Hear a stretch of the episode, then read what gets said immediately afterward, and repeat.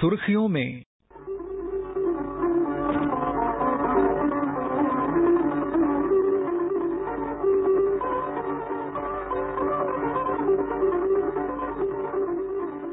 कार्यक्रम में प्रस्तुत हैं देश और विदेश में घटित कोरोना वायरस संक्रमण से संबंधित कुछ सकारात्मक सूचनाएं। देश में कोरोना संक्रमण से स्वस्थ लोगों की संख्या 10 लाख तक पहुंच गई है। इसके साथ ही स्वस्थ होने की दर अब 64.51% हो गई है। कोरोना से मृत्यु दर भी घटकर 2.23% रह गई है। स्वास्थ्य एवं परिवार कल्याण मंत्रालय के अधिकारी ने बताया कि पिछले 24 घंटे में 35,286 मरीज ठीक हुए हैं। अब तक कुल 9,88,029 रोगी स्वस्थ हो चुके हैं। अधिकारी ने बताया कि पिछले 24 घंटे में देश में कुल 48,513 लोग संक्रमित हुए। इसके साथ ही संक्रमितों की कुल संख्या 15,31,669 हो गई है। इनमें से 5,09,447 का इलाज चल रहा है। एक दिन में 768 लोगों की मृत्यु के साथ कोविड-19 से मृतकों की संख्या 34,193 हो गई है। भारतीय आयुर्विज्ञान अनुसंधान परिषद ICMR ने कहा है कि पिछले 24 घंटों के दौरान विभिन्न प्रयोगशालाओं में 4,08,855 कोविड-19 नमूनों की जांच की गई। अब तक देश भर में 1,77,43,740 नमूनों की जांच की जा चुकी है। फिलहाल देश में 1,316 जांच केंद्र हैं, जिसमें से 906 सरकारी और 410 निजी क्षेत्र के जांच केंद्र शामिल हैं। हमारे संवाददाता ने खबर दी है कि कोविड-19 से स्वस्थ होने की दर दिल्ली में सबसे अधिक 88.83% है। इसके बाद लद्दाख, हरियाणा, तेलंगाना और असम का स्थान है, जहां स्वस्थ होने की दर 73% से अधिक है। 16 राज्यों और केंद्र शासित प्रदेशों में स्वस्थ होने की दर राष्ट्रीय औसत 64.51% से अधिक है। महाराष्ट्र में सबसे अधिक कोरोना रोगी स्वस्थ हुए हैं। इसके बाद तमिलनाडु, दिल्ली और आंध्र प्रदेश का स्थान है। 29 राज्यों और केंद्र शासित प्रदेशों में मृत्यु दर राष्ट्रीय औसत से कम है। देश में इस समय कोविड रोगियों में से करीब 70% महाराष्ट्र, कर्नाटक, तमिलनाडु, आंध्र प्रदेश और उत्तर प्रदेश में हैं। महाराष्ट्र के ऐतिहासिक शहर मिराज स्थित 100 साल पुराने अस्पताल में कोविड-19 से संक्रमित रोगियों को रखने की सुविधा उपलब्ध कराई गई है। हमारी संवाददाता ने बताया है कि जिला प्रशासन के प्रयासों से ये सफलता मिली है। महाराष्ट्र के मीरज में अब तक सरकारी अस्पतालों में कोविड-19 रोगियों का उपचार किया जाता था, लेकिन बिस्तरों की कमी के कारण कोरोना मरीजों के इलाज के लिए 125 साल पुराने मिशन वॉर्नर्स हॉस्पिटल में जिला प्रशासन ने मरीजों को प्रवेश देने की सुविधा उपलब्ध कराई है। अस्पताल में मेस्मा अधिनियम के तहत प्रसिद्ध चिकित्सा विशेषज्ञों, चिकित्सकों और ICU विशेषज्ञ कर्मचारियों की एक टीम नियुक्त की जा रही है। कोविड-19 रोगियों को अच्छा इलाज सुनिश्चित करने के लिए इस अस्पताल में सभी नवीनतम परीक्षण और चिकित्सा सुविधाएं भी प्रदान की जा रही है। अस्पताल को राज्य सरकार के महात्मा ज्योतिबा फुले जन आरोग्य योजना के तहत A रैंक दिया गया है। गरीब और जरूरतमंद इस अस्पताल में मुफ्त चिकित्सा उपचार का लाभ उठा सकते हैं, क्योंकि ऐसे रोगियों को उपचार पूरा करने के लिए 100 बेड लगाए जा रहे हैं। मीरज से शिवाजी कामले के साथ मुंबई से मैं निवेदिता, मुंबई। गुजरात सरकार ने राज्य के निजी अस्पतालों पर कोविड उपचार की सीमा तय की है। ये फैसला निजी अस्पतालों पर कोविड रोगियों से अधिक धन वसूलने की शिकायत मिलने के बाद आया है। हमारी संवाददाता ने बताया है कि सरकार ने स्पष्ट किया है कि नई दरें निर्धारित शुल्क वाले अहमदाबाद, वडोदरा, राजकोट, सूरत और भावनगर नगर निगम सीमा में स्थित अस्पतालों को छोड़कर राज्य के सभी निजी अस्पतालों पर लागू होंगी।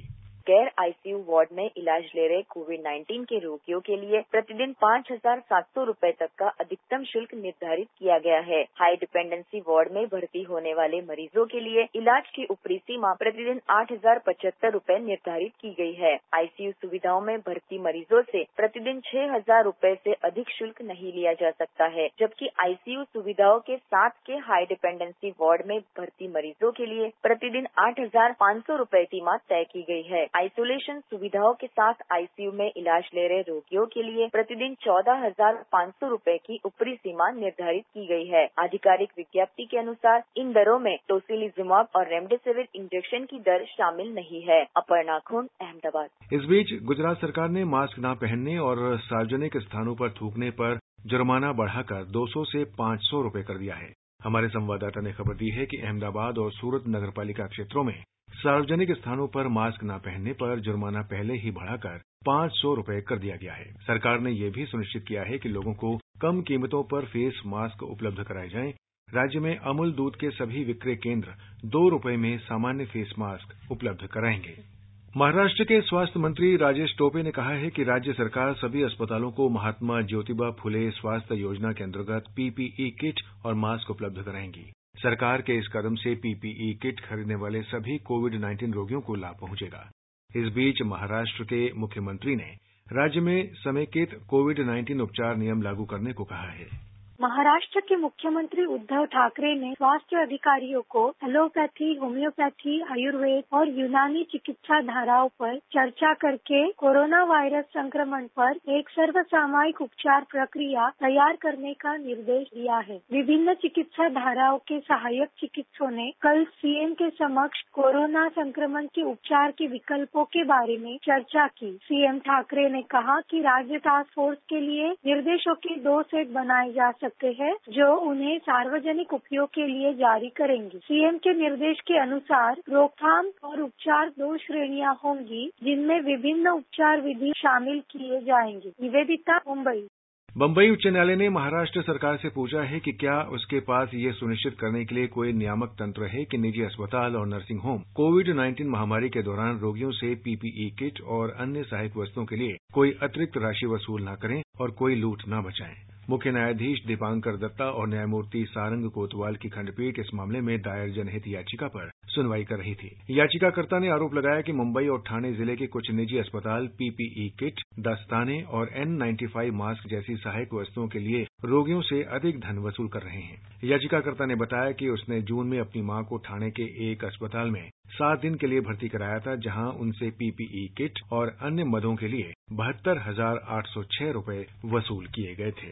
बिहार में पिछले 24 घंटों में 1,376 व्यक्ति कोरोना से ठीक हुए हैं। इन्हें मिलाकर राज्य में अब तक 29,220 व्यक्ति ठीक हो चुके हैं। ठीक होने वालों की दर राज्य में 67% से अधिक हो गई है। करीब 14,000 लोगों का विभिन्न अस्पतालों में इलाज चल रहा है। इस संक्रमण से मरने वालों की संख्या 269 हो गई है। अब तक 4,86,000 लोगों की जांच की जा चुकी है।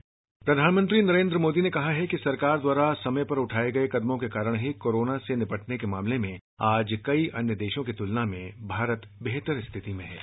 देश में जिस तरह सही समय पर सही फैसले लिए गए, आज उसी का परिणाम है कि भारत अन्य देशों के मुकाबले काफी संभली हुई स्थिति में है। आज हमारे देश में कोरोना से होने वाली मृत्यु बड़े बड़े देशों के मुकाबले काफी कम है। वहीं हमारे यहाँ रिकवरी रेट अन्य देशों के मुकाबले बहुत ज्यादा है और दिनों दिन सुधार भी हो रहा है। आज भारत में कोरोना संक्रमित होने के बाद ठीक होने वालों की संख्या करीब करीब 10 लाख पहुंचने वाली है।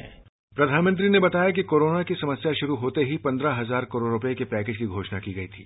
श्री मोदी ने कहा कि अब देश में 11,000 से ज्यादा कोविड आरोग्य केंद्र, 11 लाख से अधिक पृथकवास बिस्तर और 1,300 प्रयोगशालाएं हैं। इस समय देश में प्रतिदिन 5 लाख से ज्यादा जांच की जा रही है, जिसे बढ़ाकर 10 लाख करने के प्रयास जारी हैं। प्रधानमंत्री ने बताया कि अब भारत दुनिया का दूसरा सबसे बड़ा पीपीई किट निर्माता है। आज भारत दुनिया का दूसरा सबसे बड़ा पीपीई किट मैन्युफैक्चरर है। सिर्फ 6 महीना पहले देश में एक भी पीपीई किट मैन्युफैक्चर नहीं था। आज 1,200 से ज्यादा मैन्युफैक्चरर हर रोज 5 लाख से ज्यादा पीपीई किट बना रहे हैं। एक समय भारत N95 मास्क भी बाहर से ही मंगवाता था। आज भारत में 3 लाख से ज्यादा N95 मास्क हर रोज बन रहे हैं। आज भारत में हर साल 3 लाख वेंटिलेटर बनाने की प्रोडक्शन कैपेसिटी विकसित हो चुकी है। इस दौरान मेडिकल ऑक्सीजन सिलेंडर्स के प्रोडक्शन में भी काफी मात्रा में वृद्धि की गई है। सभी के इन सामूहिक प्रयासों की वजह से आज न सिर्फ लोगों का जीवन बच रहा है, बल्कि जो चीजें हम आयात करते थे, अब देश उनका एक्सपोर्टर बनने जा रहा है। केंद्रीय स्वास्थ्य मंत्री डॉ. हर्षवर्धन ने कहा है कि सरकार ने देश के प्रत्येक जिले में कोविड परीक्षण केंद्र स्थापित करने की योजना बनाई है। डॉ. हर्षवर्धन ने कहा कि 6 महीने पहले कोविड-19 के परीक्षण के लिए महाराष्ट्र के पुणे में केवल एक प्रयोगशाला थी, जबकि आज देश में 1,300 से अधिक परीक्षण केंद्रों की स्थापना की जा चुकी है। डॉ. हर्षवर्धन ने कहा कि देश की 97% आबादी की इन परीक्षण प्रयोगशालाओं तक पहुंच है। उन्होंने कहा कि भारतीय आयुर्विज्ञान अनुसंधान परिषद आईसीएमआर ने नए परीक्षण और इलाज की तकनीकों को तेजी से मंजूरी देने के लिए देश भर में 24 स्थानों पर मान्यता केंद्र शुरू किए हैं। अखिल भारतीय आयुर्विज्ञान संस्थान एम्स दिल्ली में आज नेशनल क्लिनिकल ग्रैंड राउंड का दूसरा सत्र हो रहा है। इस प्रश्नोत्तर सत्र की अध्यक्षता एम्स के निदेशक डॉक्टर रणदीप गुलेरिया करेंगे, जिसका उद्देश्य कोविड-19 से जुड़े मसलों पर महत्वपूर्ण चर्चा करना है। इस सत्र में अग्रणी स्वास्थ्य संस्थानों के वरिष्ठ चिकित्सक कोविड-19 के गंभीर मामलों में एंटीवायरल और एंटी-IL-6 दवाओं के इस्तेमाल पर चर्चा करेंगे। हमारे संवाददाता ने बताया है कि इस ऑनलाइन सत्र में देश और विदेश के विभिन्न मेडिकल कॉलेजों और अस्पतालों के डॉक्टर भाग ले रहे हैं। अखिल भारतीय आयुर्विज्ञान संस्थान एम्स कोविड-19 रोगियों के प्रबंधन, दिशा निर्देश, नीतियों और अनुसंधान विकास के काम में व्यापक रूप से शामिल है। इस संस्थान ने गंभीर बीमारी की 5000 से अधिक रोगियों का प्रबंधन किया है।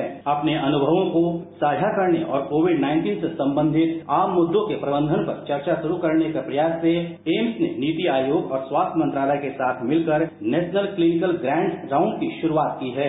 इस कार्यक्रम के तहत कोविड-19 मामले में शामिल चिकित्सक क्लिनिकल मामलों पर अपनी प्रस्तुति देते हैं। प्रबंधन के लिए आने वाली चुनौतियों पर देश और विदेश के प्रतिष्ठित विशेषज्ञों द्वारा चर्चा की जाती है। चिकित्सक प्रश्नोत्तर सत्र में रोगी प्रबंधन से जुड़े प्रश्न भी पूछ सकते हैं। दीपेंद्र कुमार, दिल्ली। कोविड महामारी के दौरान सेवानिवृत्त होने वाले केंद्रीय सरकारी कर्मचारियों को नियमित पेंशन भुगतान आदेश PPO जारी होने और अन्य औपचारिकताएं पूरी होने तक अंतरिम पेंशन मिलेगी। कार्मिक जन शिकायत और पेंशन राज्य मंत्री डॉक्टर जितेंद्र सिंह ने बताया कि कोविड महामारी और लॉकडाउन के कारण इस अवधि में सेवानिवृत्त होने वाले कुछ कर्मचारियों को PPO जारी नहीं हो सका है। उन्होंने कहा कि पेंशन जारी होने में हो रही देरी को टालने के लिए संबंधित प्रावधानों में संशोधन किया गया है और कर्मचारियों को अंतरिम पेंशन देने का फैसला किया गया है। आकाशवाणी समाचार से बातचीत में अखिल भारतीय आयुर्विज्ञान संस्थान एम्स में रूमेटोलॉजी विभाग की डॉक्टर उमा कुमार ने लोगों को सुरक्षित दूरी बनाए रखने और हाथों की साफ सफाई रखने की सलाह दी है। जो तरीके हैं जिनसे ये कंट्रोल में पाया जा सकता है वो है सोशल डिस्टेंसिंग, रेस्पिरेटरी हाइजीन और या फिर कॉफ एटिकेट्स बोल देते हैं, जिसमें खांसते और छींकते वक्त मुंह को कवर करना है, और हैंड हाइजीन, अपने हाथों को बहुत फ्रीक्वेंटली वॉश करना है साबुन पानी से या फिर हैंड सैनिटाइजर का इस्तेमाल करना है। भारतीय लोक स्वास्थ्य संगठन के अध्यक्ष डॉक्टर के श्रीकांत रेड्डी ने कहा है कि भारत कोविड-19 के मामले में दुनिया के और देशों से बहुत बेहतर स्थिति में है। अब तक जो नतीजे निकले हैं उससे पता चलता है कि ये वायरस का प्रभाव को रोकने में हम काफी कामयाबी हासिल कर चुके हैं दूसरे देशों के मुकाबले में। आज का हालात जो है उसमें कोई संशय नहीं है कि हमारा हालात दूसरे देशों के मुकाबले में बेहतर है इस वायरस को डट के मुकाबला देने में। आकाशवाणी का समाचार सेवा प्रभाग आज अपने फोन इन कार्यक्रम में कोविड-19 पर विशेष परिचर्चा प्रसारित करेगा। ये कार्यक्रम रात 9:30 से FM गोल्ड और अतिरिक्त मीटरों पर सुना जा सकता है। श्रोता स्टूडियो में हमारे टोल फ्री नंबर 1800115767 पर फोन करके विशेषज्ञ से सवाल पूछ सकते हैं। श्रोता 01123314444 पर भी सवाल पूछ सकते हैं। नंबर एक बार फिर सुन लीजिए, 1800115767 और 01123314444। #AskAIR का इस्तेमाल करके ट्विटर हैंडल @AIRNewsAlert से भी सवाल पूछे जा सकते हैं। इसके साथ ही सुर्खियों में का ये अंक यहीं संपन्न होता है। नमस्कार। अभी आप सुन रहे थे देश और विदेश में घटित कोरोना वायरस संक्रमण से संबंधित कुछ सकारात्मक सूचनाएं। ये कार्यक्रम आकाशवाणी के समाचार सेवा प्रभाग द्वारा प्रस्तुत किया गया। इसे आप हमारे मोबाइल ऐप NewsOnAIR पर भी सुन सकते हैं। इस कार्यक्रम के संबंध में अपनी प्रतिक्रिया आप हमें ईमेल कर सकते हैं। पता है AIRNSDTalks@gmail.com। ये कार्यक्रम फिर से सुनने के लिए लॉग ऑन करें हमारी वेबसाइट NewsOnAIR.com।